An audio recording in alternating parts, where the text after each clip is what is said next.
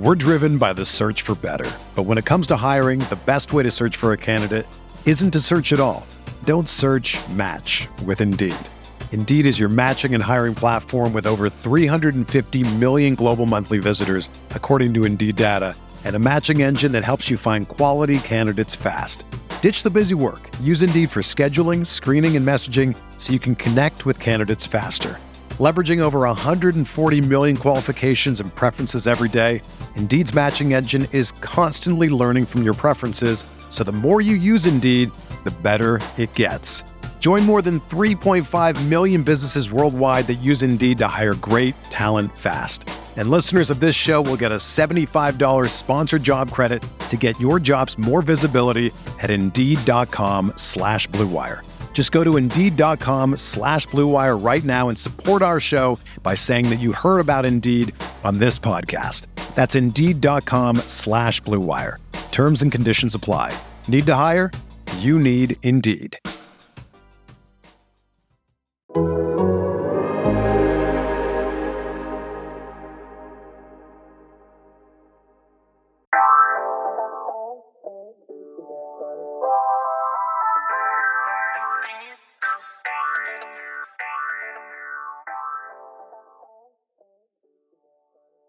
Welcome to the Seahawks Man to Man podcast, powered by The Athletic. Shout out to the company.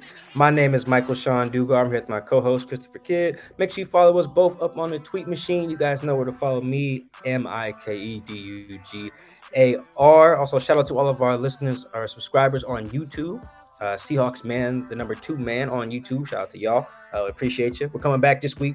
Got you guys. We're going to make it happen uh, with our YouTube exclusive. I got you. Uh, Chris, talk to him.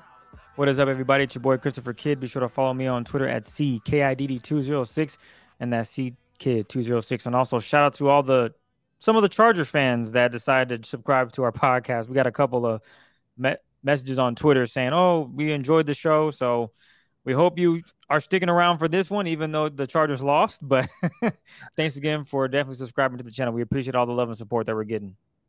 Yeah, uh, shout out to Daniel Popper, man. He was a, good, great guest, man. He just he knows his stuff. So um, that was a that was a great episode, man. That was one of my favorite guest previews that we had. But this is our post game, um, yeah. and we, we, were all wrong. We meaning me, you, and Daniel. We all picked the Chargers, um, and I, I, I know why I picked the Chargers, but like I, I felt a little different when I woke up Sunday. I was just like, man, the Chargers cannot run the ball on these guys, and if they can't run the ball on these guys, Herbert's gonna die back there, man. He's playing with bad ribs and yada yada yada. So Seahawks get the big win, 37 to 23. Chris, that's a that's back to back double digit wins uh, for for this team. Uh, a big road win against a good team. Uh, and the Chargers, they had Keenan Allen back. They had Ekeler. They had Mike Will. You know, they're missing a few dudes, um, but they that's a good Chargers team, man, at home. And the Seahawks really just beat the hell out of them on the uh, you know on their on their home field. And like as soon as you this was a this was a real they felt this one man. Like soon as, soon as the locker room opens uh, D, uh Darrell Taylor's in there like what I can't remember the song but the song is like uh, the hook of it is like walking your trap and take over your trap. Uh I can't remember what song that is top, top of my head but it is blasting. And they felt like yo we came in here and beat them up and as much as these guys, and I wrote about this after the game, as much as these guys want to tell us, man, we don't care about the outside noise. You know, even Pete Carroll was like, man, I'm not telling our guys about what the expectations are outside the building. We want to care about inside the building. No, no, no, no, no, no. That shit matters to them. That matters to them. You know, Darrell Taylor after the game, he told me, he was like, I was like, the Seahawks aren't to be messed with, huh? He was like, "Nah, man, we are a team. We we've been a team not to be messed with. You know, so we just had to figure it out. Like we knew we was like this. It just had to come together. You know, Ryan Neal said after the game, he was like, "Let's be honest. Nobody thought we were gonna be shit, and here we are showing people that, you know, like uh, you guys, you guys were wrong. And there's something to that that like chip on your shoulder type of type of mindset, whether they want to acknowledge it or not.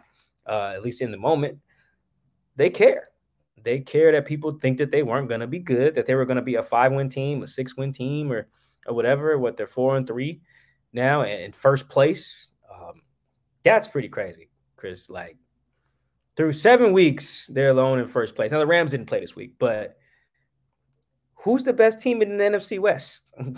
you know, is it is it the Seahawks at, at this point? The Niners, I didn't watch their game. Apparently Mahomes went video game on them, but like because it really might be if this is not a fluke, the run game, the defense, Geno, um, who threw some some interceptable balls today for the first time. But if this is not a fluke, well, this Darrell Taylor might be right.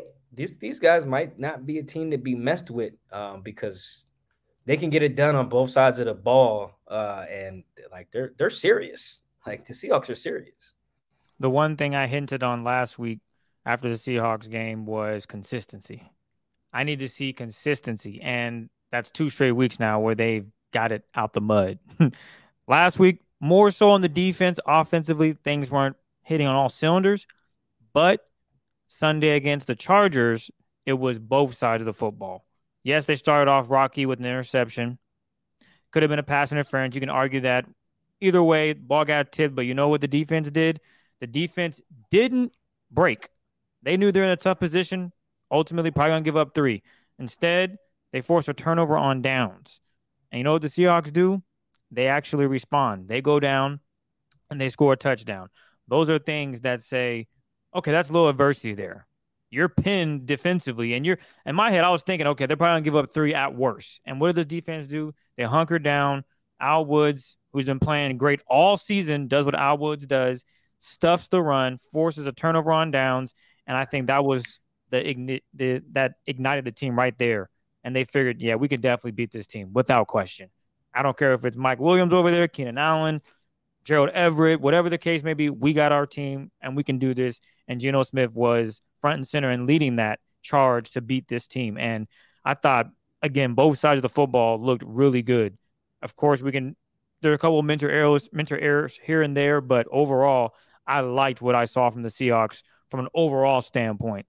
I thought Darrell Taylor, he, you, er, you mentioned it maybe week two of the season, you were saying he's probably going to turn around. I, I, don't see him struggling the whole season. And here we are, back to back games where he's getting straight strip sacks. That's what you want to see. Hopefully, we can get him destroying a quarterback and taking him to the ground. But overall, get another strip sack, picking it up, ran it back for a few yards. That's the Darrell Taylor everyone was hoping to see week one.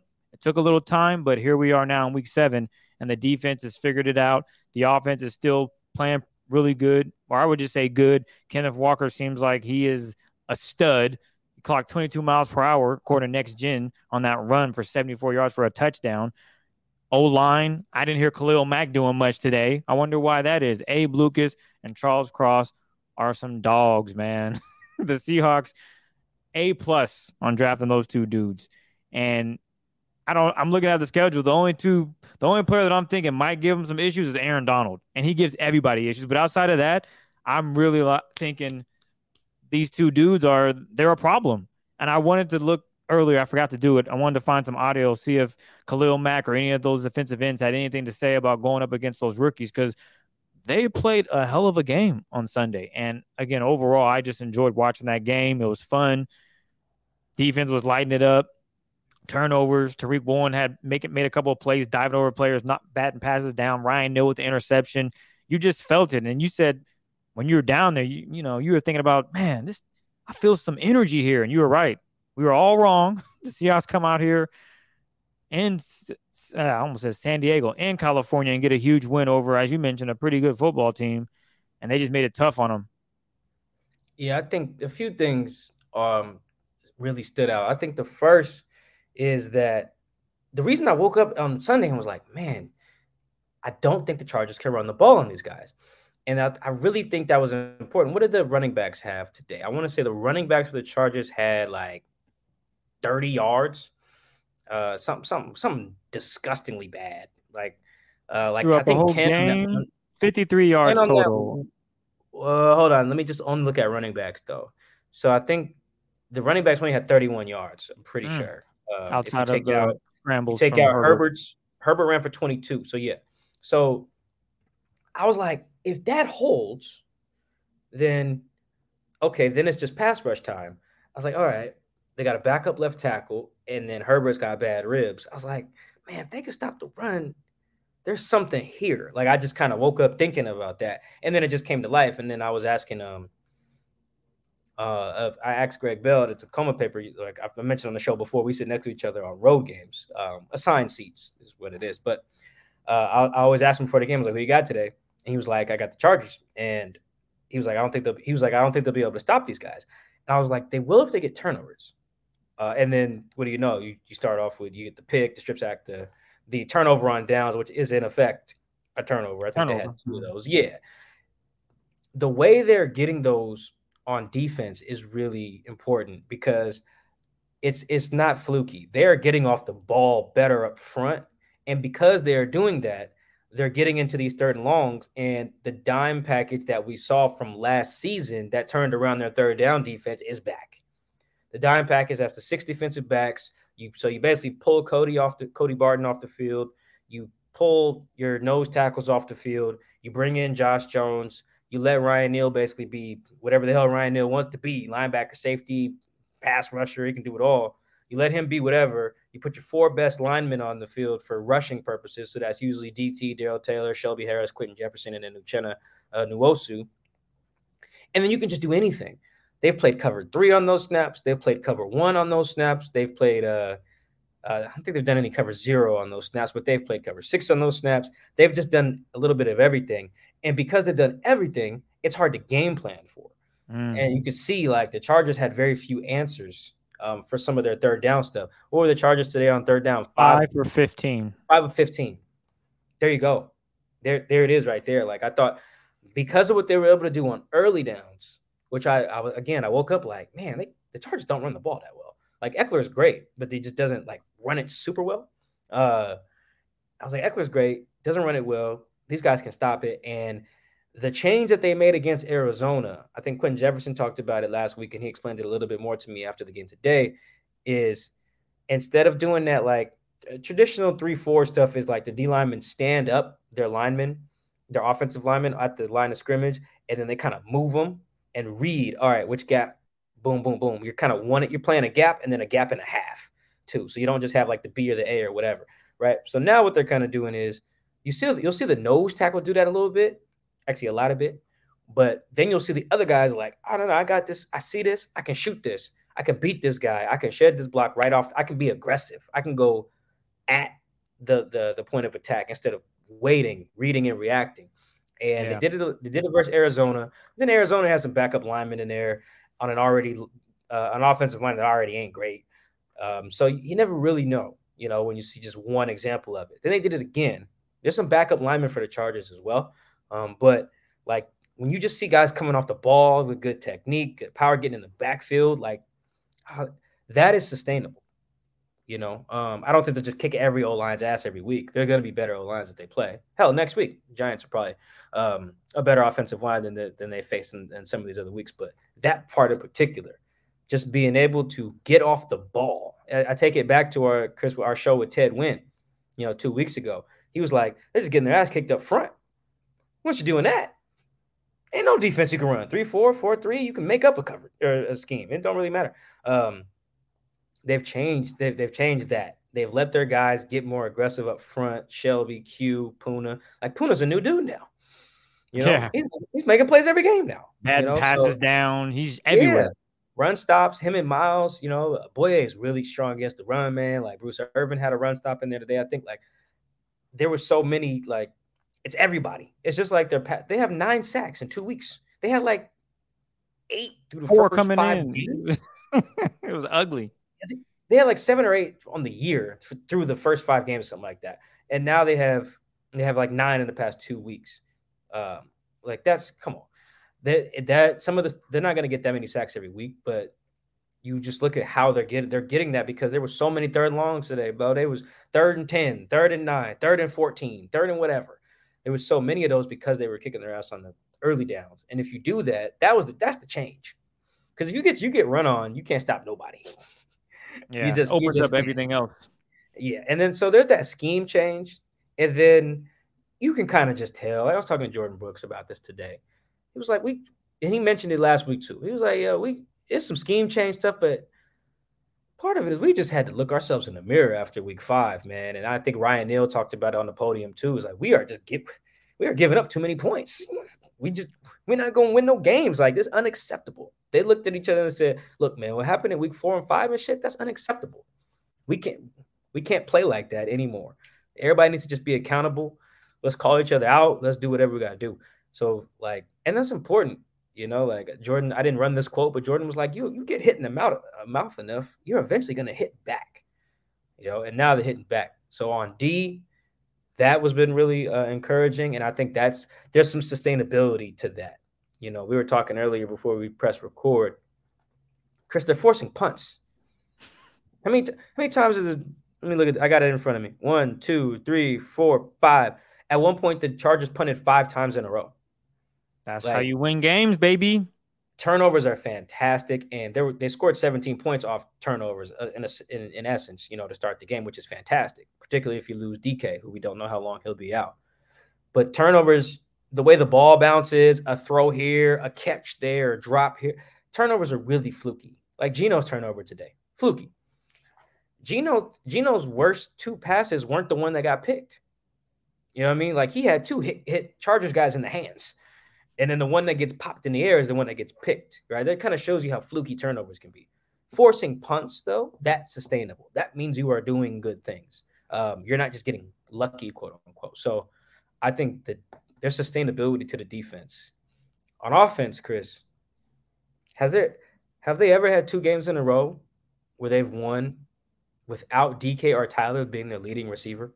I'd have to go back and look, but it's not it don't happen often, if at all. Yeah, that that is really that's really impressive and important. I think again, we don't know how long DK will be out. Right? I didn't I didn't have I haven't looked at a replay yet of how bad the uh the fall was. Was it bad? It looked, it looked as a regular play. Going okay. for a catch, comes down. I didn't notice anything out of the ordinary until we saw him on the cart. And I thought he had to use the restroom again. And then the report came out that no, he has a knee injury. He's done for the game it all looked normal. I didn't see anything bulging or he didn't get up. I, I didn't see him hobble. I don't know if you saw that from your view, but it didn't it didn't appear that anything was wrong. So uh, just, it's unfortunate. Hopefully it's not serious, and maybe he's just out for a week. But we'll know more as the as the week go as we get into Monday, Tuesday, Wednesday, and the reports come out. I'm sure we'll have something probably tomorrow on Monday. That is, but it didn't look out of the like ordinary. Like damn, something's wrong with DK. So it's unfortunate. We'll see what happens so after the Arizona game where they combined for I think it was four catches for like 51 yards. 54 yards. Like okay. Mm-hmm. It was like 51 or something like that. I looked it up. I was like, man, have they ever been held that low before?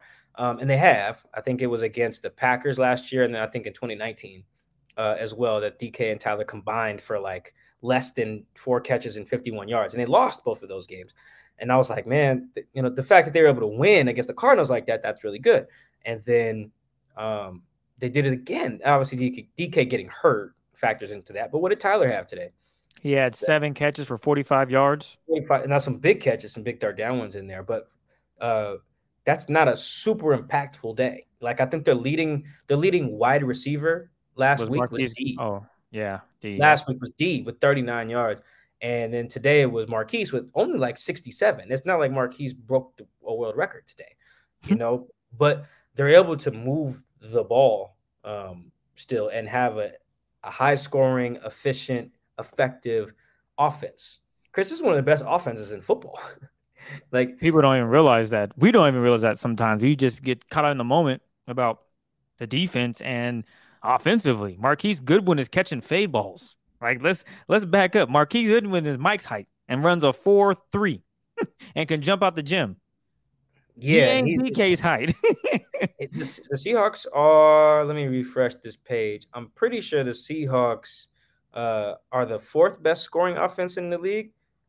They are fifth at 26 points a game, and EPA per play, they are fourth behind the Chiefs, Bills, and the Raiders. Like they are. This is one of the best offenses. Geno's playing like one of the best quarterbacks. Ken is suddenly not suddenly one of the best running backs in the in in the league now. Like he's just a. This is why they drafted him. You know, he's a home run guy. He can score from anywhere. We like yeah, we any, anywhere. That. in, anywhere. That, I, I was told that after the draft, like it was like Chris Carson is excellent. Like he's we love Chris to death. He he is Seahawk football. That's how we like to run the ball. These other two guys we have, Rashaad and and Ken. This is what I was told at the time. They can score from anywhere. We can have first and ten from the twenty-five, and we might score on a just a toss or a inside handoff or outside zone. And that was that's legit. We've seen it. Rashaad's had big ones. Ken's had, Ken has a big one every week. It seems like, like this is legitimately impressive how they're able. It's, it's a pick your poison offense. You know, I was talking with a player in the locker room after the game today. We were talking about the Chiefs' offense and why they're so scary. And part of why the Chiefs are so scary is you don't know who's about to kill you. Juju could kill you one week, and then next week it could be some other dude, and then the next week it could be Clyde Edwards-Helaire, and the next week it could be Marquez Valdes-Scantling. And you know what did Travis Kelce have four touchdowns or something like a couple weeks ago? Uh, like, and then what Mecole Hardman ran for two touchdowns today or something like that. Like, it if you if you try to scheme one dude away, they'll find a way to get you with another guy, and that's what the Seahawks. I don't think they're at that level, but, but they're doing it. Yeah, it's the, the potential is there, and I didn't think that. But that, Chris, of all the things that was kind of surprising me, that I, I didn't think this would be an offense that would be able to survive if DK got hurt or if those guys didn't have it on a particular day. Nah, man, like Marquise is winning some matchups. Uh, he also has some big catches last week. Geno just loves throwing to his tight ends, so you know, like there was a. I, I tweeted this too. Like when DK got hurt, you could see the Seahawks leaning more on twelve personnel, which is two tight yeah. ends, yep. and then thir- thirteen personnel, which is um three tight ends. Three tight ends, yeah.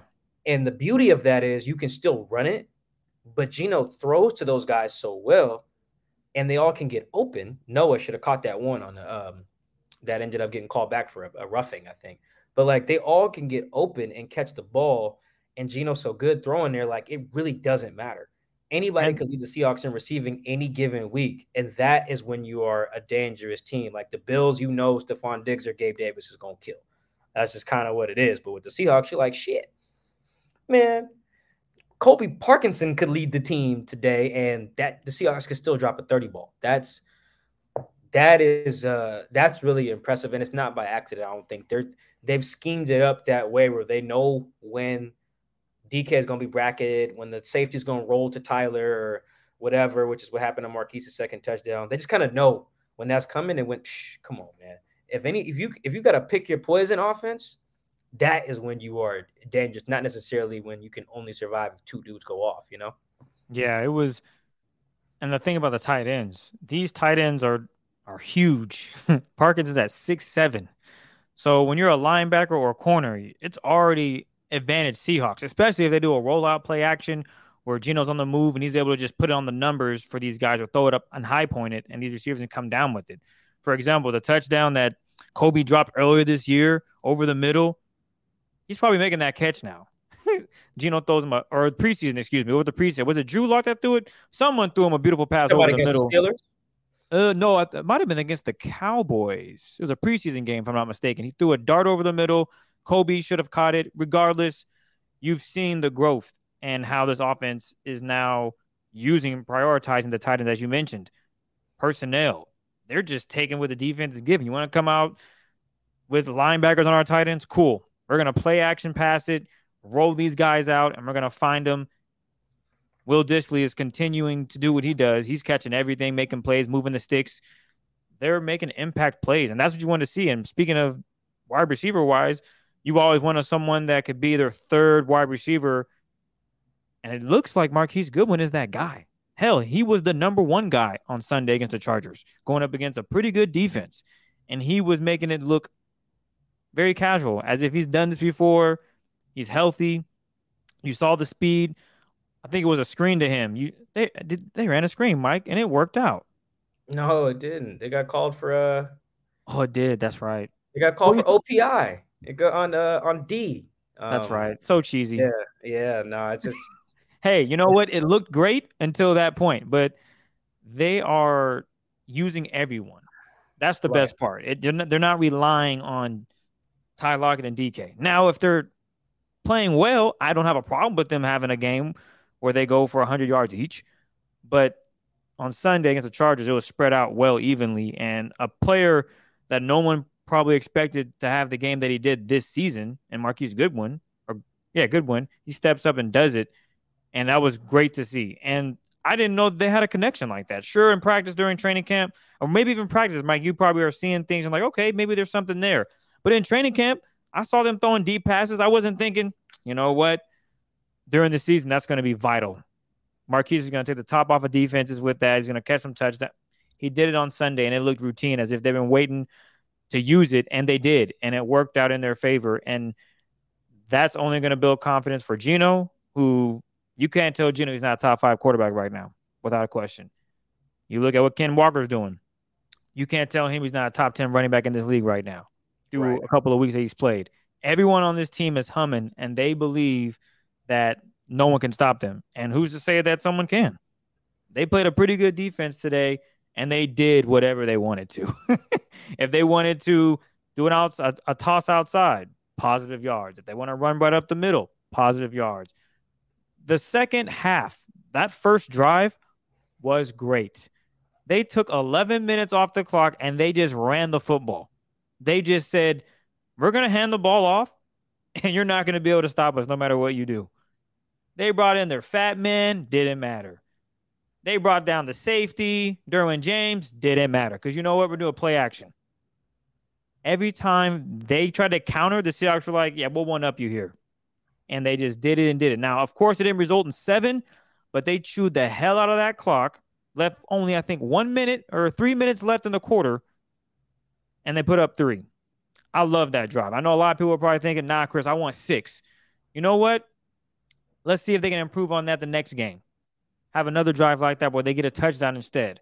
But to see that on Sunday against the Chargers, for them to come out in the second half, their first possession, do whatever they want down the field and get points, I thought that was really, really impressive. And I thought that also sent another message like, yeah, we're doing what we want to do. Stop us. Oh, you can't? Cool. Yeah, on Twitter, I like to use um you you'll see me tweet like the term big boy, like big boy drive or a big boy play. Like usually I say big boy drive because you can kind of feel when drives are big. You know, I don't believe momentum is a thing like from week to week, but I do believe like in the moment, momentum is very real. And they've had a few really big momentum offensive drives that have been really encouraging. Um, that should be sustainable with how good the offense has been. Like so last week it was after the block punt touchdown. I think the offense comes right back down and scores a touchdown. I'm pretty sure. This week it was I think they scored right after the safety. I want to I want to say uh no, they got a three and out, excuse me, after the safety, um, which was a big one on defense. Today, it's the drive you're talking about. It's like, all right, man, let's give our defense a break. And they do and get, yeah, chew, chew all that clock. Like, you can feel when those are supposed to happen. And the guys say it after the after the games. It's like, yeah, no, we we we can read the game. It's like reading the room. Like, mm. oh, we could sure use a long ass drive right now. um, you know, or even their even their drive at the end of the first half, like they got the ball about four minutes left, and you can kind of feel they were like, we need to sustain this drive. Now they ended up scoring on the uh, Marquise touchdown where uh, J.C. Jackson hurts his knee, but th- those are important too because you're not going to score on every drive, you're not going to have a home run every drive, but sometimes you will just be like, all right, our defense isn't having it today, or the other team just got a big play. We need to either have the ball for a long time or get a big play back. You can feel those the good teams recognize that and go go execute. So uh, there's just been there's there's there's again there's sustainability in some of the things that that are happening. You know, they're they're recognizing like I, that 13 personnel package. I, I can't really stress enough about that because earlier in the year they had certain tendencies when they were in the 13 personnel. They were usually just putting D on the field and then running it, or putting D on the field and then play action rollouts. Now they're going they can go 13 and then start under center, be really tight. Geno can audible. Now they're there's empty. Hmm, they're yeah. Empty 13 personnel. That's crazy. That's three tight ends running routes, you know, with, with none of them in as pass protection. And then if they need to, all three tight ends can block. You look at the look at the touchdown by uh Ken, the 74 yarder. Will clears out the edge. Colby kind of, you know, gives him a lead, little, little, little bit down the runway, and he gone. Like that's that that's crazy you know. So if DK does have to miss a lot of time, that's a big deal. I mean, not act like DK don't matter. DK does matter a lot, but they're not as they don't think they're as screwed as I imagined, pretty much, you know, and that's that's encouraging, man, because when you can run the ball like that and you can do a lot of things out of like only a few personnel groupings, that's also very important. And if you got guys who can win some one-on-one matchups, whether it's Colby, whether it's Noah, whether it was Will, whether it was Marquez or even D, yeah, man, this offense is for real. All the defense had to do was get their shit together. for real. I think Darrell Taylor said it after the game. He was like, we owed it to the offense. They did. Yeah. they were being unfair to the offense. They were making the offense have to score 30 every week just to be competitive, and that's unfair to them. You should they should be able to only get like 23 and win. Today, how many how many points did the Chargers offense score today? What is 21? it? Yeah. Outside of the safety, yeah. Yeah, 21. That should be able to do it at least every once in a while, every other week. You should be able to like, all right, we only got 23 today. Is that cool? Yep. Bet. because we ain't gonna allow more than 23. So I think that that's the defense is holding up its end of the bargain, man. And if that's that's very very encouraging, man. They are they are a team that's not to be to be messed with. At least by not by none of the teams on their schedule. yeah. I wouldn't be scared of nobody on the schedule right now but the Chiefs. As I told you off wax, I think I'm done picking against these boys. They're gonna have to lose, and I'll just take it. You know what? I picked the game for them to lose, I uh, for them to win. They lost it. It is what it is. I'm moving to the next week because man, I am struggling with these game picks. but yeah, I'm not I'm not looking too hot as a as an expert picker. I don't even want to talk about my record. Yeah, let's let's move on to the next topic. But of course, our next topic is always a household and fan favorite, and that is Twitter questions because I think it's important that we get to hear from listeners of Seahawks Man to Man, get to hear what they want to know. And it's just also a good time to vibe with us. So we're going to go ahead and get that rolling here, Mike. We got quite a few. So let's see. Where do we start? What is something the Seahawks can do to keep this momentum going, and how far can it take them? This is from Keezy one eight seven. Um, I think that the main thing is to continue to convert on third downs with whoever. That's the big part. I think is you can't like Tyler had some really big third down catches today, but it can't just be Tyler. Like sometimes third down play will have to be from Marquez, like I or, or D or Colby. Like I think the third down, the first uh, touchdown today to Marquez was for Marquez. Yeah, it looks like I don't even know if G- Geno even looked over there. Like have to have plays like that. On defense, you have to continue to stop the run because I do think that the dime package is offering so much versatility, man. It's not always going to work, uh, but it just allows them to do so much. They can disguise, they can play cover one, they can play cover two, they can play cover three, cover four, which they don't do a ton, but cover six, cover eight, cover nine, which they did, I think, today. So those two things, man, third downs are just so, so big because those are momentums. Like it's deflating when the other team, when you give up a third down on defense, you know, and it's deflating, or it's like deflating to the offense when they have to walk off the field and see the punt team run on, you know. So I think that's how you have to sustain it. Is uh, and on third down, it's so it got to be someone different making that play on defense too. Mike Jackson might be the guy, or it could be Quandre, or it could be Poona batting the ball down, or Darrell getting the sack, or whatever the hell is it. You know, I think there's, there's so many guys that can make plays in that personnel package because there's so much speed uh, on the field, man. I think the third downs that has to be that has to be it. If you're a good third down offense and a good third down defense, you'll be a great team. Our as next one doesn't fuck it up. We're driven by the search for better, but when it comes to hiring, the best way to search for a candidate isn't to search at all. Don't search. Match with Indeed. Indeed is your matching and hiring platform with over 350 million global monthly visitors, according to Indeed data, and a matching engine that helps you find quality candidates fast. Ditch the busy work. Use Indeed for scheduling, screening, and messaging so you can connect with candidates faster. Leveraging over 140 million qualifications and preferences every day, Indeed's matching engine is constantly learning from your preferences, so the more you use Indeed, the better it gets. Join more than 3.5 million businesses worldwide that use Indeed to hire great talent fast. And listeners of this show will get a $75 sponsored job credit to get your jobs more visibility at Indeed.com slash BlueWire. Just go to Indeed.com slash BlueWire right now and support our show by saying that you heard about Indeed on this podcast. That's Indeed.com slash BlueWire. Terms and conditions apply. Need to hire? You need Indeed.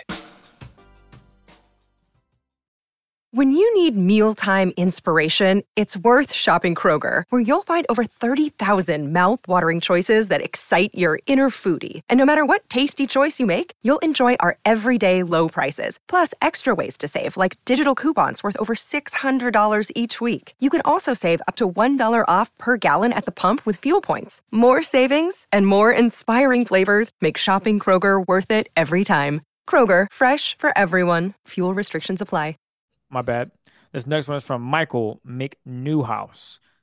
Do you guys think Ryan Neal can be the strong safety of the future? I don't know about. I, I still think you roll with Jamal. One, because you, you invested all that money, but two, when healthy, Jamal's a good football player. You know, um, Ryan is basically proven to be like the the Jason Terry or like Jamal Crawford, the J.R. Smith of their Seahawks team, and that he's like the sixth man. You know, like when he comes in, when somebody go down, he can come in and basically be a starter. You know, yeah. on a team that's really good. So um, I know Ryan would, would, like to start. He loves playing ball, but I think when you invest that much in Jamal and and he is a good player when he is healthy, I think you have to still account count for him being, you know, that guy.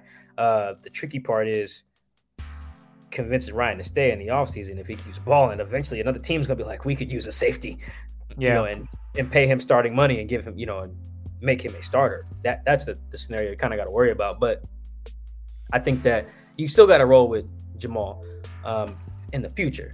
We can worry about that later though. Right now, shout out to Ryan, man. Like he again on in that dime package, he could be anything.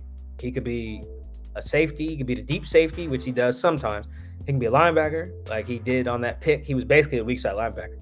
Uh, and then he can blitz like he you know he showed last week too. So I, I think right now just we just gotta appreciate what Ryan's bringing. Uh, but long term, I think it's still it's still got to be Jamal. Just if no for no other reason, the investment. You can't have that much money uh, on the pine. You just can't. You just can't do that. And you can still use Ryan in the dime package even with Jamal.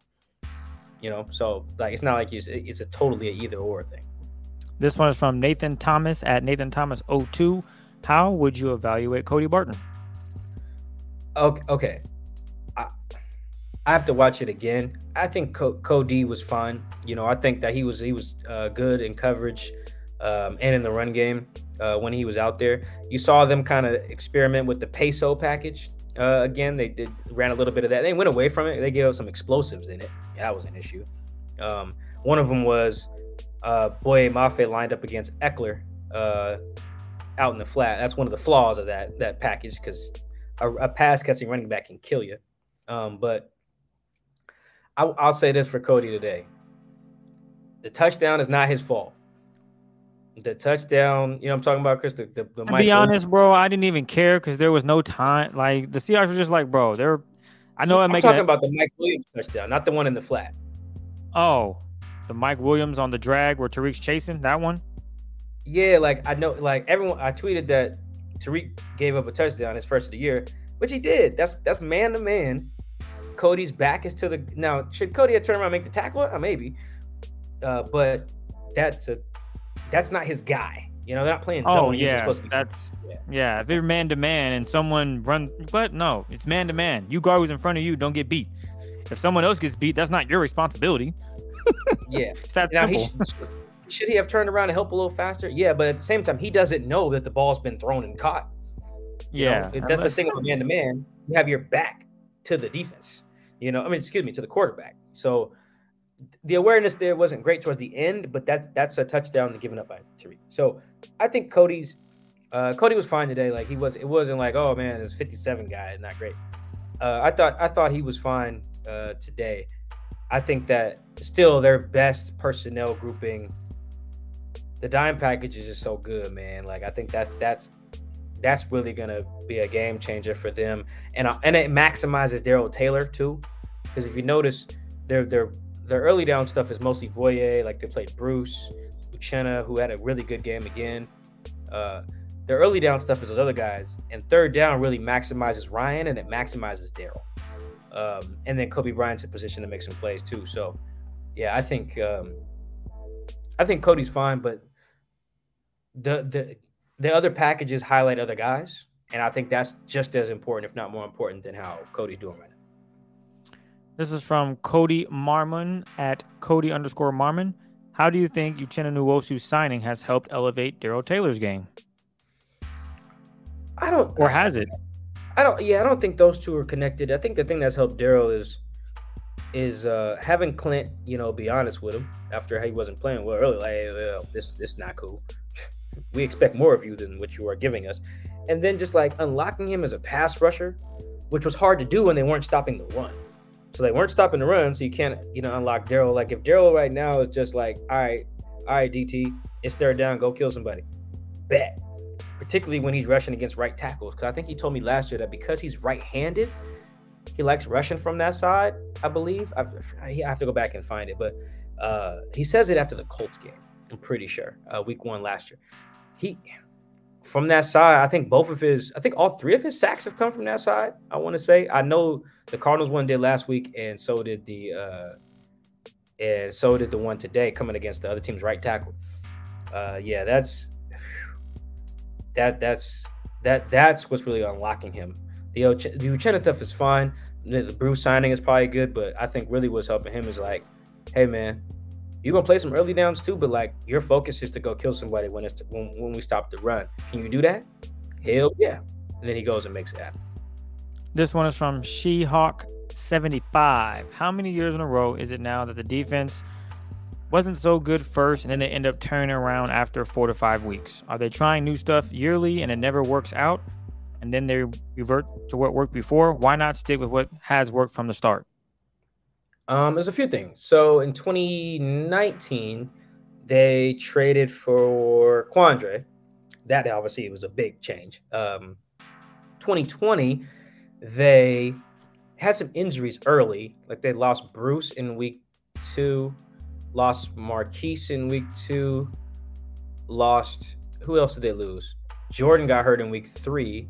Jamal got hurt in week three they, they, they were just they got really banged up early, and it just it just didn't just didn't work. Um, that was they were playing KJ at defensive end, like that that was really tough. And then when it was so they weren't they weren't playing super well, then they couldn't stop the run. Oh, actually they did stop the run, but couldn't rush the passers, and they had to go get Carlos. It wasn't that they were trying a bunch of new stuff; they just got healthier. Uh, I think I think Shaquill Griffin missed like four weeks uh, in that in that stretch uh, as well in 2020. So that was a personnel thing more than scheme. Uh, I want to say having DJ Reed in the lineup helped too. That was personnel. 2021 was more personnel as well. They got rid of Tre Flowers, started playing Ryan Neal more. Ding, ding, ding. Uh, Tre Brown got in there. Um, so I, it's not that they were just. It's something different each time. Really, that's what made it. It's made it tricky. Um, and so I think that that's been the big part of it. This year, it's like it was something new this year. All of a sudden this year, they can't stop the run. so then I was like, all right, how do we fix that problem? So then they fix that problem, and then it helps everything else. So it's not just like, oh, something clicks in week seven. That's not the case. It's been something different, personnel stuff, injury stuff, um, each time. It's not good. I'm not that's not making excuses. That's actually terrible. You should not start off bad every year. Uh, Pete said it today. He was like, "I'm sorry it took so long. Like it shouldn't, but here we are." Um, it's like that. It's very weird that they've started off poorly so many years in a row. But I think I think they're slowly flipping the midseason switch. Um, I don't think it's fully, fully, fully, fully flipped yet. Um, it's getting there, but I think that they're on the right path. Uh, but yeah, it's this is like year four in a row that they've that they've been bad, uh, and then you know t- turned it around. We'll see. We'll see against the Giants. If they can if they can shut down Saquon next week, it's like oh man, these guys are really back. Mm.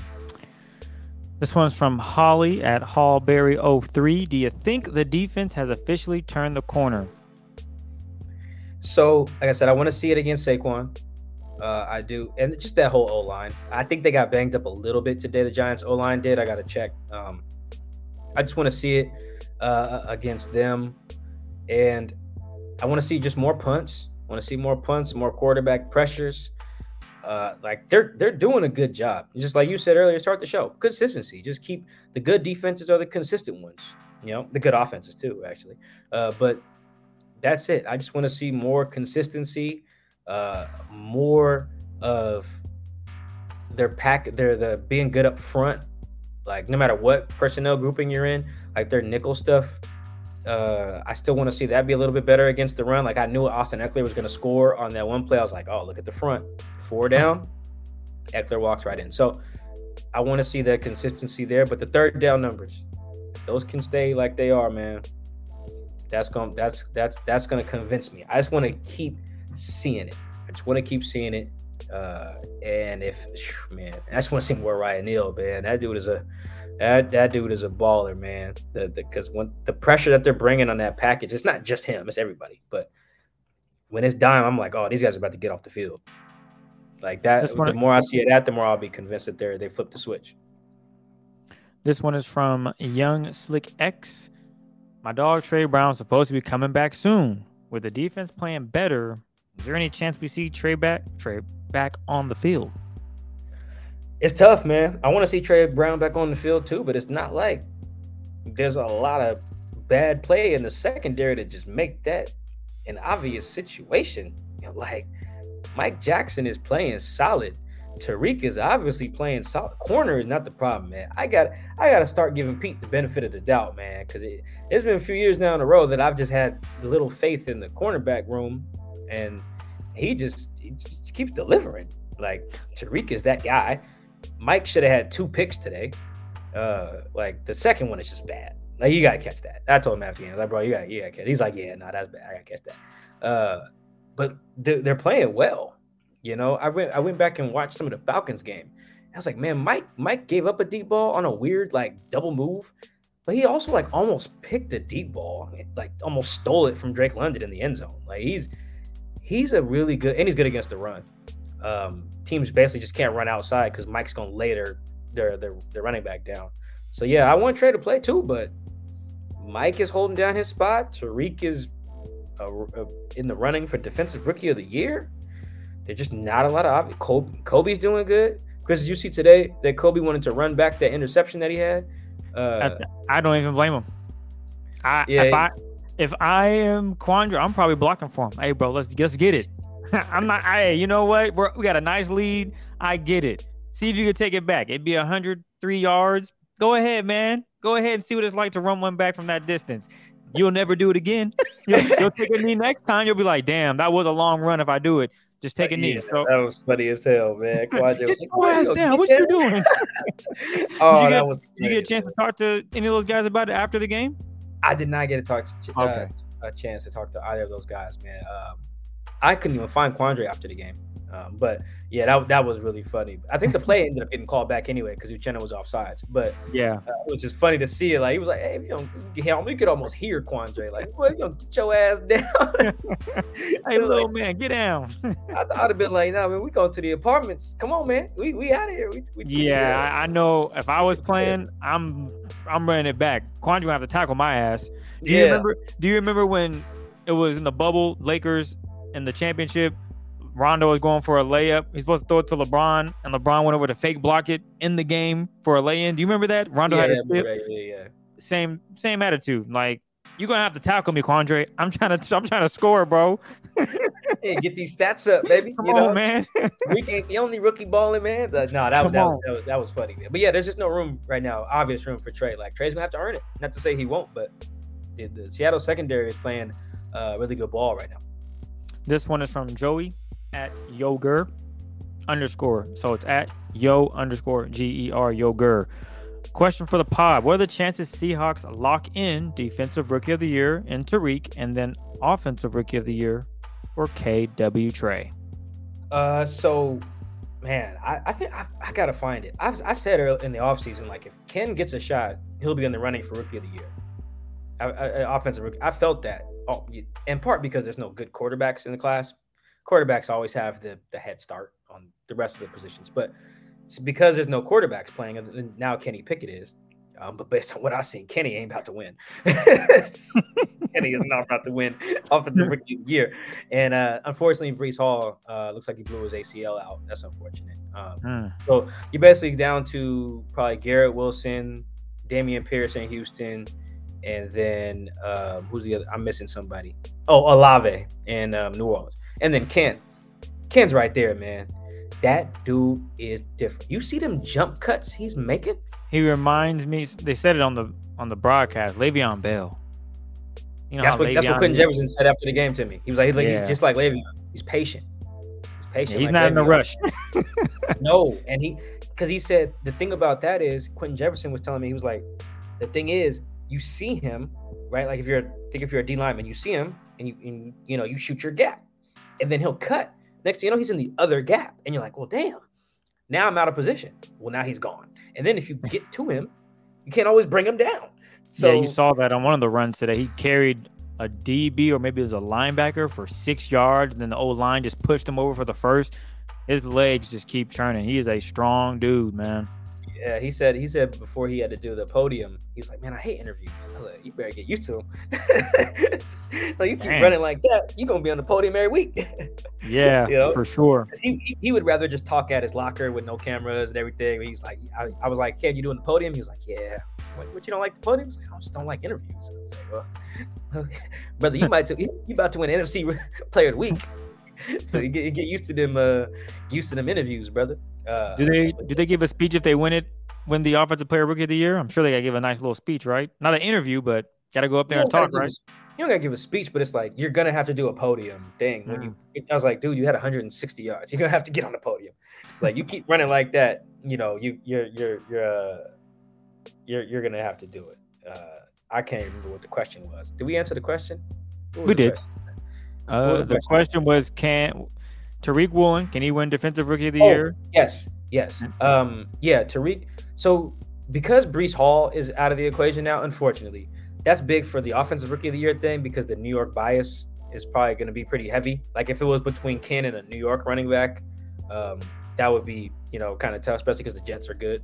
Um, the, the, on the flip side of that, with Tariq, it'll be really interesting to see how his numbers continue to stack up with Sauce He's going against a dude named Sauce, for one.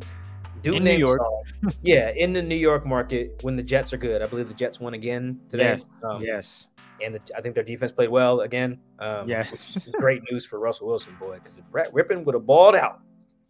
Woo! Um, anyway, so I think it's possible. I think the Saints did it in 2017 with Marshon Lattimore and uh, Alvin Kamara winning uh, on their respective Rookie of the Year uh, awards. So it's doable. I think it's very possible. I was telling somebody in the locker room after the game, I was like, you guys could do it.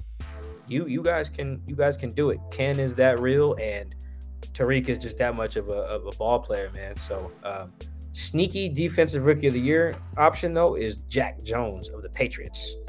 That's this this pod's coming out Monday. Watch that dude. I don't know what number he is, but you'll see. Jack Jones of the Patriots. That dude is nice. Uh, watch him. He might he might give Justin Fields fits on Monday Night Football. All right. Our next one comes from Zach Gabel. Should the Seahawks look into trading for Brian Burns from the Panthers? Give them more strong pass on the edge. What are your thoughts there, Mike? Uh, no, not if not if the Panthers want two first round picks. that's the report. Uh, yeah, our, our uh, Joe Person of the uh, Athletic, our Panthers guy, he he he confirmed the report from Schefter and Rapoport that was like, yeah, they want two first round picks. They've already turned down two first round picks from one team. I don't know who offered that, uh, but yeah, two first round picks for Brian Burns. Brian's a good player, really good player, but I'm not I'm not giving I'm not giving that up.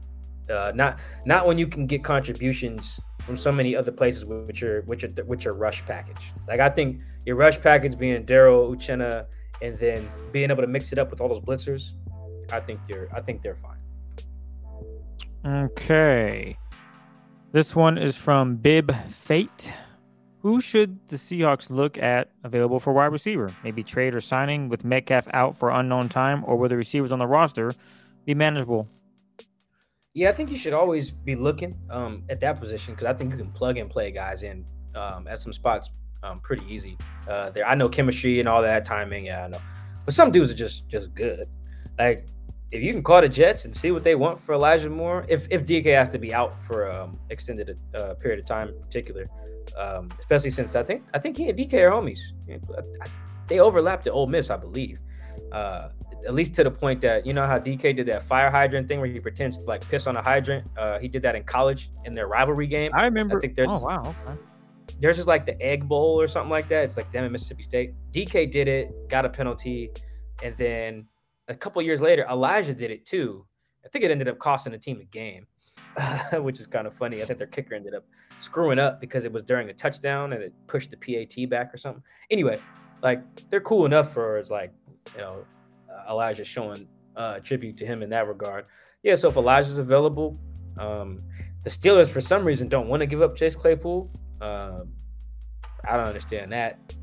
You got Pickens, you got Diontae Johnson, you have your track record as a franchise with drafting receivers, whether it's going from Hines Ward to Emmanuel Sanders to AB to Juju to Claypool to Johnson to Pickens. Like those dudes can, they've got the receiver thing down. So I, if you can get him, um, you know, call Odell. Always call Odell. Shit, Odell's on tour going across the whole league. You look like a tight uh, end now. yeah, like call call him. Um, again, this is if guys are uh, if if DK has to uh, miss miss any time. Yeah, uh, poke poke around. I don't really think they should call the Texans uh, for um, for Brandin Cooks. That's probably gonna cost too much. He always gets traded for a first round pick. I feel like Brandin Cooks been traded like three times. So I think those are those are the guys that you uh, you look at. I don't. The Broncos probably won't trade to Jerry Jeudy uh, at, at this point, uh, but if they, if if they'll listen, again, this is all DK insurance. Uh, but if DK is fine, You're you good. roll you roll what you got. But if if he has to miss some time, as much as I talked up them their pick your poison offense, you can never have too many guys. We were the same two dudes who were like, oh, they have DK and Tyler, sign Odell. You know what I mean? Had no last problem year. with that. yeah, the team the team with Robert Woods and Cooper Kupp signed Odell last year. and what happened? Made it to the Super Bowl and won. yeah, so like that's that uh, that I think you can never have too many weapons uh, in that regard. So those are the names that jump out to me uh, off top. There may be some more, but I think they should look to AFC teams first because those are the teams more likely to deal with you, uh, and then uh, guys who are on rookie deals, like I, I think Claypool is, and I think a lot I know Elijah Moore is too. Guys like that are the ideal. This episode is supported by FX's Clipped, the scandalous story of the 2014 Clippers owner's racist remarks captured on tape and heard around the world.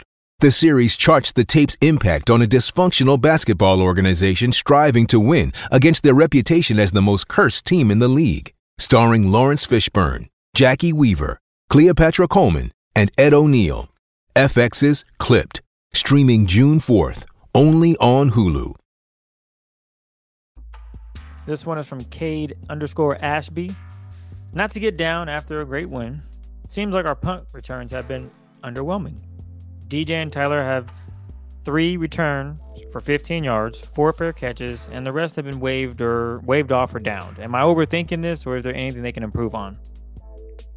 Yeah, I I think that they've they've uh, they don't have like an obvious answer there. Um, DJ Reed was really good back there because he was really shifty.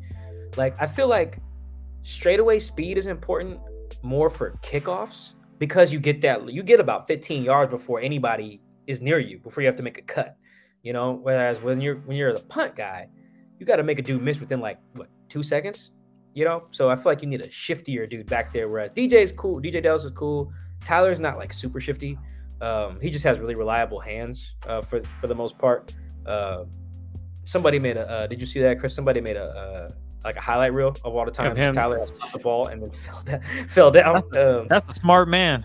that's the smartest man in the league, boy. That's the, He gonna play until like- he's 40 at wide receiver. right. Yeah. No, it's just really. It was just really funny to see them all clipped clipped together. Uh, another guy. I don't know if uh, wide receivers. Uh, I'm sorry. I'm going back to the last question because we did a thing at the Athletic where we wrote down. Everybody had to name a trade candidate. Amari Rodgers from the Packers uh, at receiver. You could consider him uh, as well. Uh, but no, I, I think that you know what's funny. The guy who should be back there on punts is Ken Walker.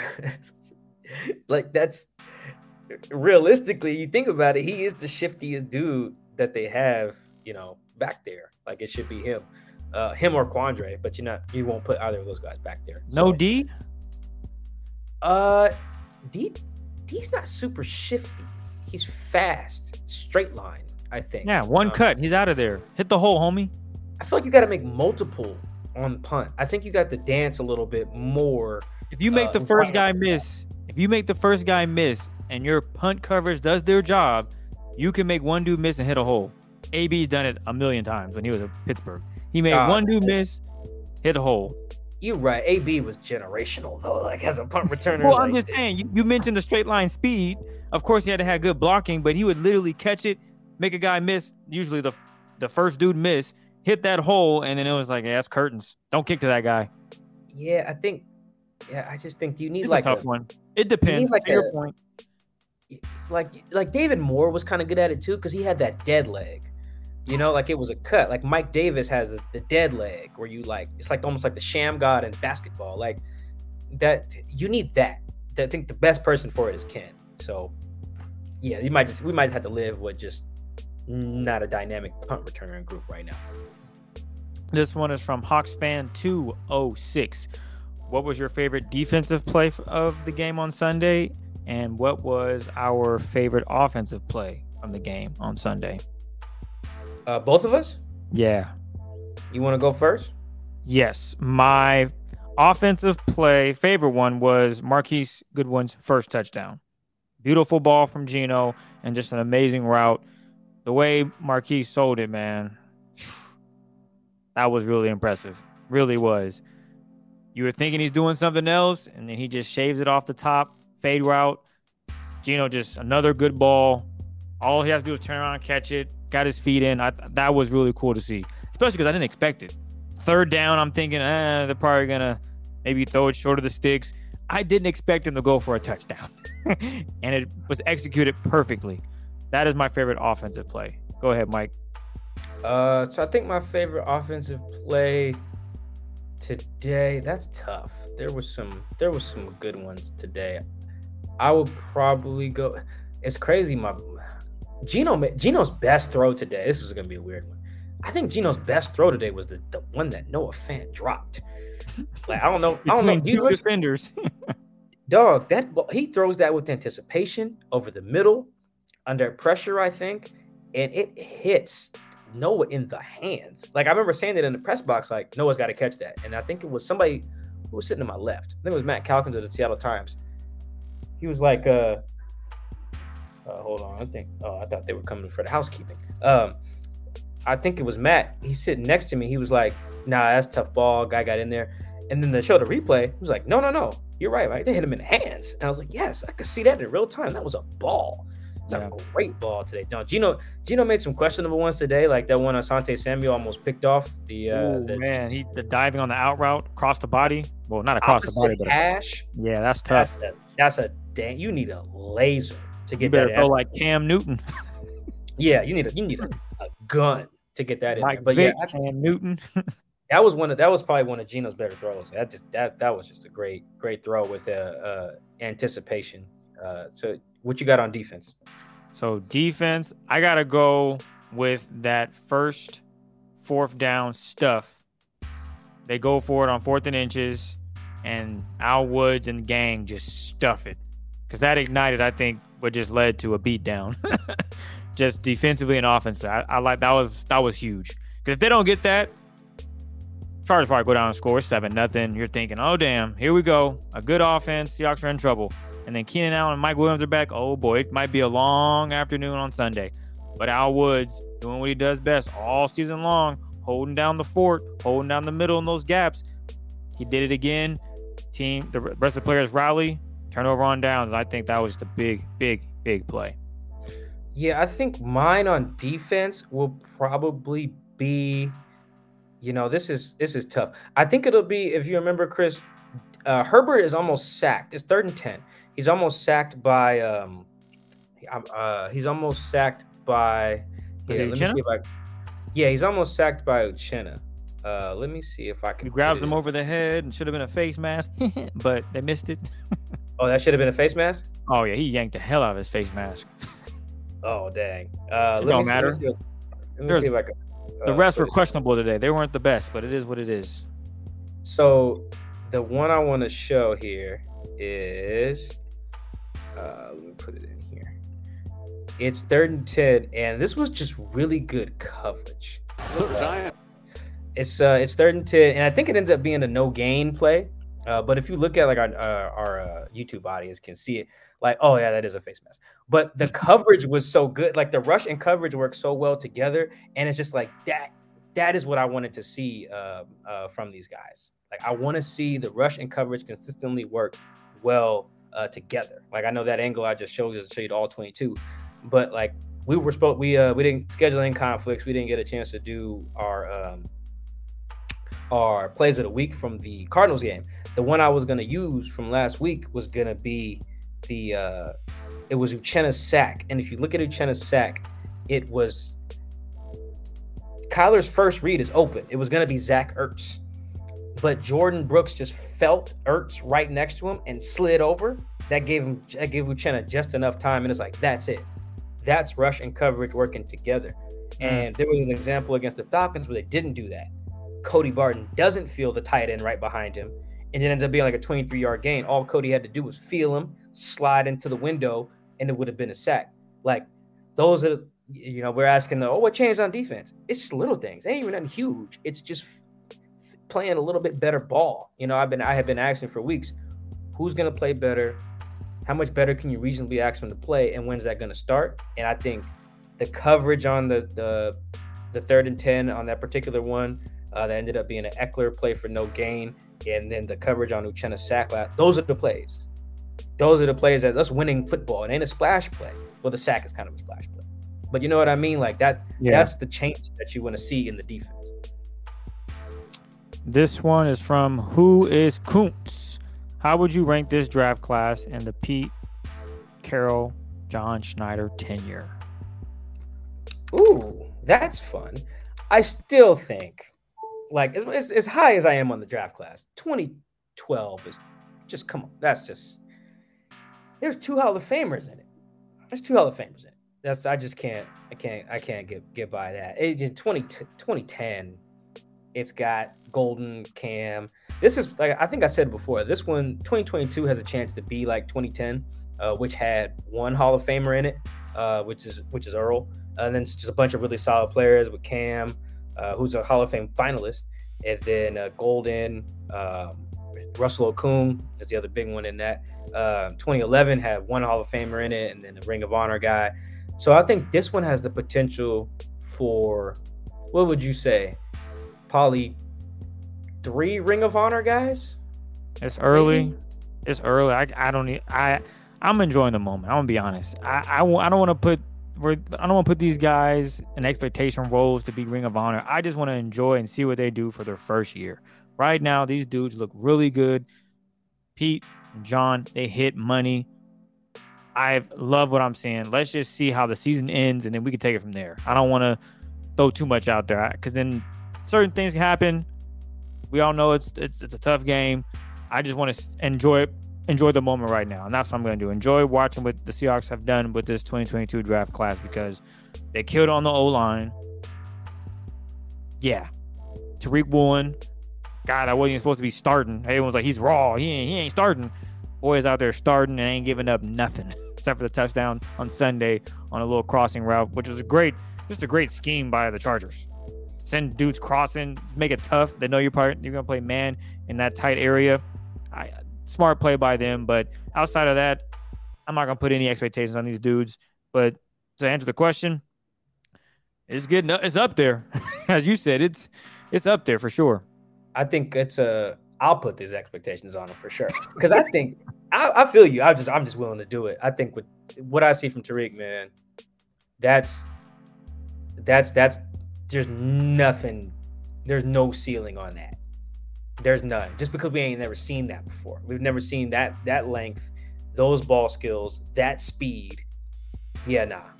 That dude can be him. And I think I that the know. other the other Ring of Honor candidates would be Abe and Charles. I think just guys who can just be really consistent for a long time. I think that's that, those are the those are the two candidates for me. Did you play Madden 2006 at all, Mike? Do you remember that game? Is that the one with uh, Shaun Alexander on the front? Uh, Madden 06. That was Donovan McNabb on the front. Oh no, I ain't played that one that much. Well, they had a superstar mode, and so in the superstar mode, you can you do everything. So you you create your player, you choose your parents. So you could have your, you know, for example, Mike, maybe your mom ran track, your dad played college football, so you probably have some speed.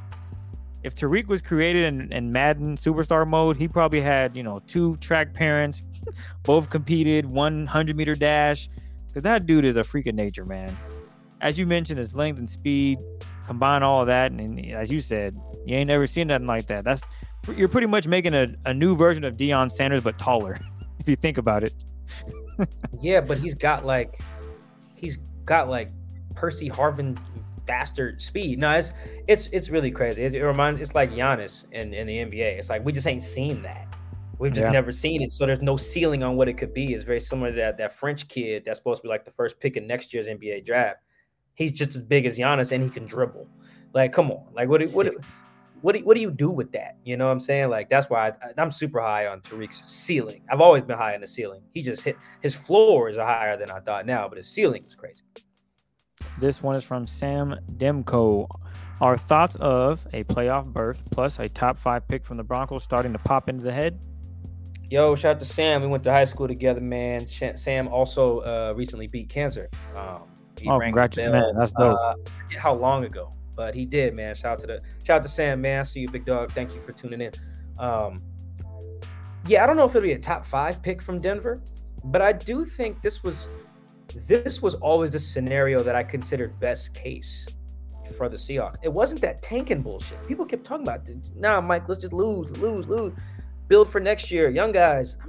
We were Chris, me and you were always saying that's ridiculous. losing is bad, bad. you bad, don't want bad. that. There's no scenario where losing is good. This is we don't have, a, have we a, don't do a show. right. When you have another team's first round pick, your yours your best case is you win and they lose. That was always the case. It's always the case. The Eagles are in a similar scenario. I think they have the Saints first round pick. Uh, you know, same thing for the Texans right now. The Texans have all of the Browns picks forever. You know, like you should you want to you root for your team to win and the team whose first round pick you hold to lose. Always the best case. I don't think it'll be a top five pick, but that is what you want. And I think what that really does to answer Sam's question is it allows you not to have to take in that scenario where your pick is in like your pick is like 27 or something 20 anywhere from 23 to 27 and the Broncos pick is anywhere from 5 to 11 in that scenario you uh you don't have to take a quarterback with your first pick. You know what I mean? Like if if you if you end up you know losing in the second round of the playoffs, that means Geno played well enough so that you could at least start 2023 with him, and you can maybe take a rookie in the second round or something like that. You know, that's the best version of that. To answer Sam's question, is that because in the other way around, if Denver's pick is like 26 and your pick is like eight, you probably need to take C.J. Stroud or Will Levis or whoever, whoever the hell you got to take Bryce Young if he's there, which he won't be. Like you have to do that. The like to Sam's question, if you're picking in the 20s and Denver's picking in the top 10 and you got their pick, that's great. That means you you can roll with Geno for at least another year. You don't got to rely on a rookie in 2023, and you can draft something else. You know, maybe another edge rusher, another linebacker, maybe. Um, I don't know. Uh, I can't think off top of my head, but you know what I mean. Like you, you can just do something else with that top ten pick, which is great. You don't have to take a quarterback. This one is from Who is Kuntz. With the retooling of the team looking like it's going upward, what position should the Seahawks look for in the draft, assuming they have a high pick due to Denver? What position, oh, Mike? It's got put on the spot. Uh, I still don't think you can ever have enough corners. Um, I also don't. I, I I think the line is playing well, but I do think you could upgrade the interior. Like you know, like uh, like Phil Phil Haynes is fine. I think he's in a contract year. Gabe Jackson, you you're probably gonna want to do something with that contract after the year. I, that that's a tricky one. Uh, I think Austin Blythe is only on a one year, maybe. Um, and then D. Lou, you got to figure out what to do there. I feel like if there's a stud like interior guy, you can afford that pick. Uh, you can never have too many edge rushers because at that point you'll be going into the final year of Uchenna's deal, um, and you'll be going into Darrell Taylor's contract year as well. Um, so probably edge. Actually, I think I just talked myself into edge. Honestly, just kind of just thinking about that. Take the best edge rusher you can, probably with that top ten pick if it's from if Denver has a top ten. And granted, I'm not guaranteeing Denver's just gonna stink. I still believe in Russ, um, but as Chris likes to note, a bad hammy is the the last injury you want to have. Uh, like it really is. it yeah, it I feel bad for Russ, man. That's that's gonna hurt all year, all year. That that that uh that that you get surgery. Yeah, I think edge is probably where you go with if you with Denver's pick early in the draft. Yeah, it's. I know Drake has that line. I'm like a like a bad like a sprained ankle. I ain't nothing to play with. Drake, if you're listening, watching the Seahawks Man to Man podcast, you need to go back in and change that lyric to a bad hamstring. Boy, I ain't nothing to play with because, man, from experience, you can't play on that. The next one comes from Tony K at Karate K84. Gotta admit, like many out there, thought the Seahawks should have kept Russell Pete. In fact, the last podcast, you went through teams and said these teams weren't good, and including the Seahawks. If the Seahawks beat the Giants and they make it consistent enough for them to be considered good yet. Uh, yeah, they beat the Giants. I mean, they still have a negative point differential, I think. And people who listen to this show know I'm a I'm a big point differential guy. Um, for mm-hmm. reasons that it's I've tough, explained. Man, they they they had a rough few weeks, man. It's gonna be tough to make that up. uh, well, I think it's only like, uh, what is it? Yeah, it's it's uh, they're the best team with a negative point differential. They are at they are at minus three. So it's you know, if they uh if they beat the Giants by three, they break even. Uh, so you'll be right at zero, which is where the Bucs are right now. Holy hell, the Jags are a plus 18? Mm. What? They must have kicked someone's ass earlier in the year. That doesn't make sense at all. Anyway, uh, yeah, I think you, you need a I think you need a positive point differential to me to definitively say you were good. That is the short answer to that to that question. So I think they're right on the borderline. Um, they are not a team to be messed with, meaning that they can they can hang with anybody uh, on any given week, which is kind of how Pete Carroll teams rock anyway. Uh, but I think I want them to be in the positive point differential lane, uh, and they're getting there. They're almost there. Once they get there, uh, they'll they'll be fine. Uh, yeah, I'm looking at the Jag. Oh, the Jaguars beat they beat the Colts 24 nothing and then beat the Chargers 38 10. So that's that's what it is. They they have they have a, a 24 point win and a 28 point win. Those are their only two wins. Uh, it's, it's, like how the hell they get that? So yeah, just getting the getting the positive there, and then I'll I'll feel a little bit better about it. So like if they only beat the Giants by like one, like ah, we'll, we'll, we'll we'll see. Just getting the positive there, and then we'll talk. This one is from Jimmy at Jimmy underscore Lee one with the Seahawks playing well, you guys think there's a chance one of their games gets flexed later in the year? Chiefs, Jets. The Chiefs one is tricky because I think it's on a Saturday, which is Christmas Eve. Christmas Eve, that's right, yeah. And there are there are three games on Sunday on Christmas Day. I do not know what they all are off the top of my head, but I think that makes flexing a little bit tricky. I think it's still doable, but moving the moving the day of the game is hard. You can always change the time of a game. Moving the day of a game is where you get uh, complicated. So the Chiefs one probably not. Jets is potential, but I I'd have to look at what day the uh, what the other Sunday games are. There's a whole bunch of stuff that goes into the flexing. Uh, but yeah, it's a, it's a possibility. Uh, it won't be the Carolina game, that's for sure. Uh, the Rams game is on a Sunday. Uh, I, the, the the the the December one down here in LA. Um, so that's that's a possibility I would imagine as well. Yeah, the Seahawks are good TV. You know, for for the most part, like they don't have a ton of stinkers. You know, for the most part, the Niners game was a stinker. Other than that, I've been entertained. Like if I was an objective observer, they're entertaining. You know, the Saints game was great. The Lions game was great. The Denver game was great. The Falcons game was entertaining. Um, Cardinals game was was all right. So uh, yeah, I think that's possible. The Chiefs one will be the best one, but because it's on Christmas Eve on a Saturday when they have a ton of other games on Christmas, uh, that I think that makes that tough, which sucks because that as a primetime holiday game, Chiefs Seahawks would be great. Money. this last one comes from Shiv Ramdas. Yo, should I Should I book my Super Bowl tickets yet or wait another week? I think somebody else asked about that too. Uh, buy a Super Bowl tickets. Um, sure, always buy the tickets. I think I told somebody that last year. You can just flip them later. You know, uh, you can just flip them. Uh, you know, let's say you buy the tickets now, and if the Super Bowl ends up being like Eagles Bills, you go find some deranged Eagles fan. They'll pay arm and a leg. You know, for those. Where's the Super Bowl at this year? Um, I think it's in Arizona. I think it's Arizona.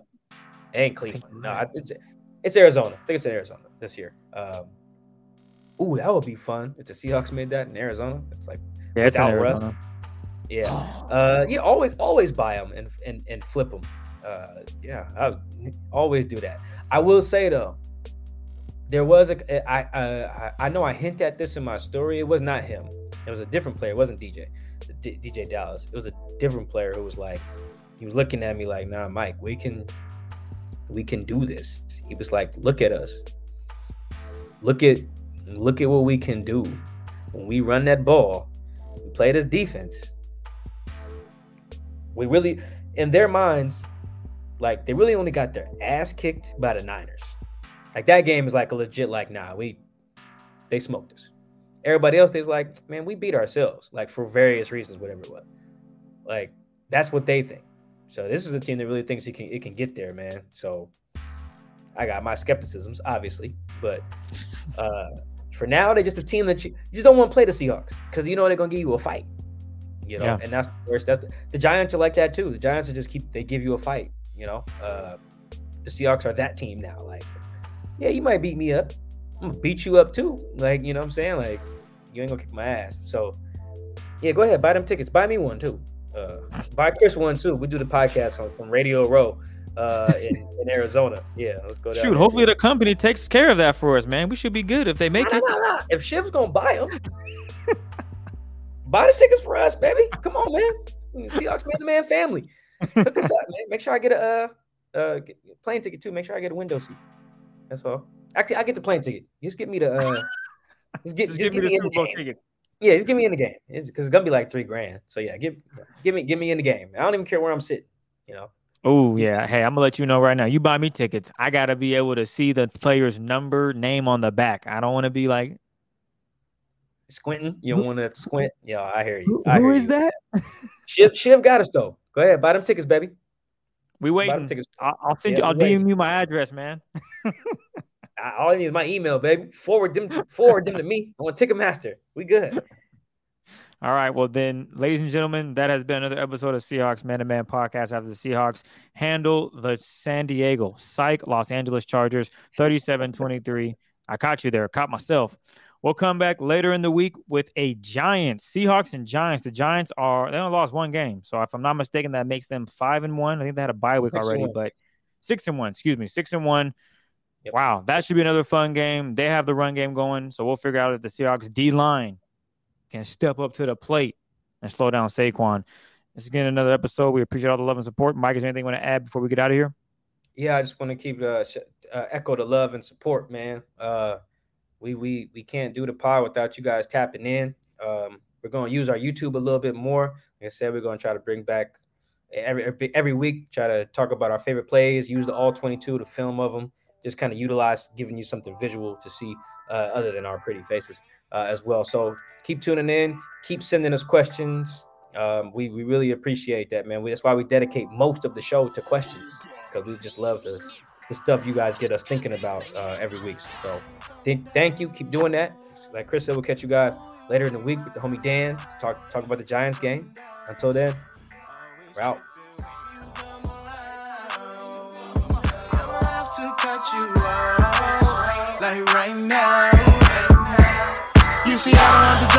Say that for your mama, maybe you should smoke some. Me try to marijuana, I was loving you good. The vibe was straight, showed you a couple of things and they feelings changed. I treated you right, everything was a gift from a time to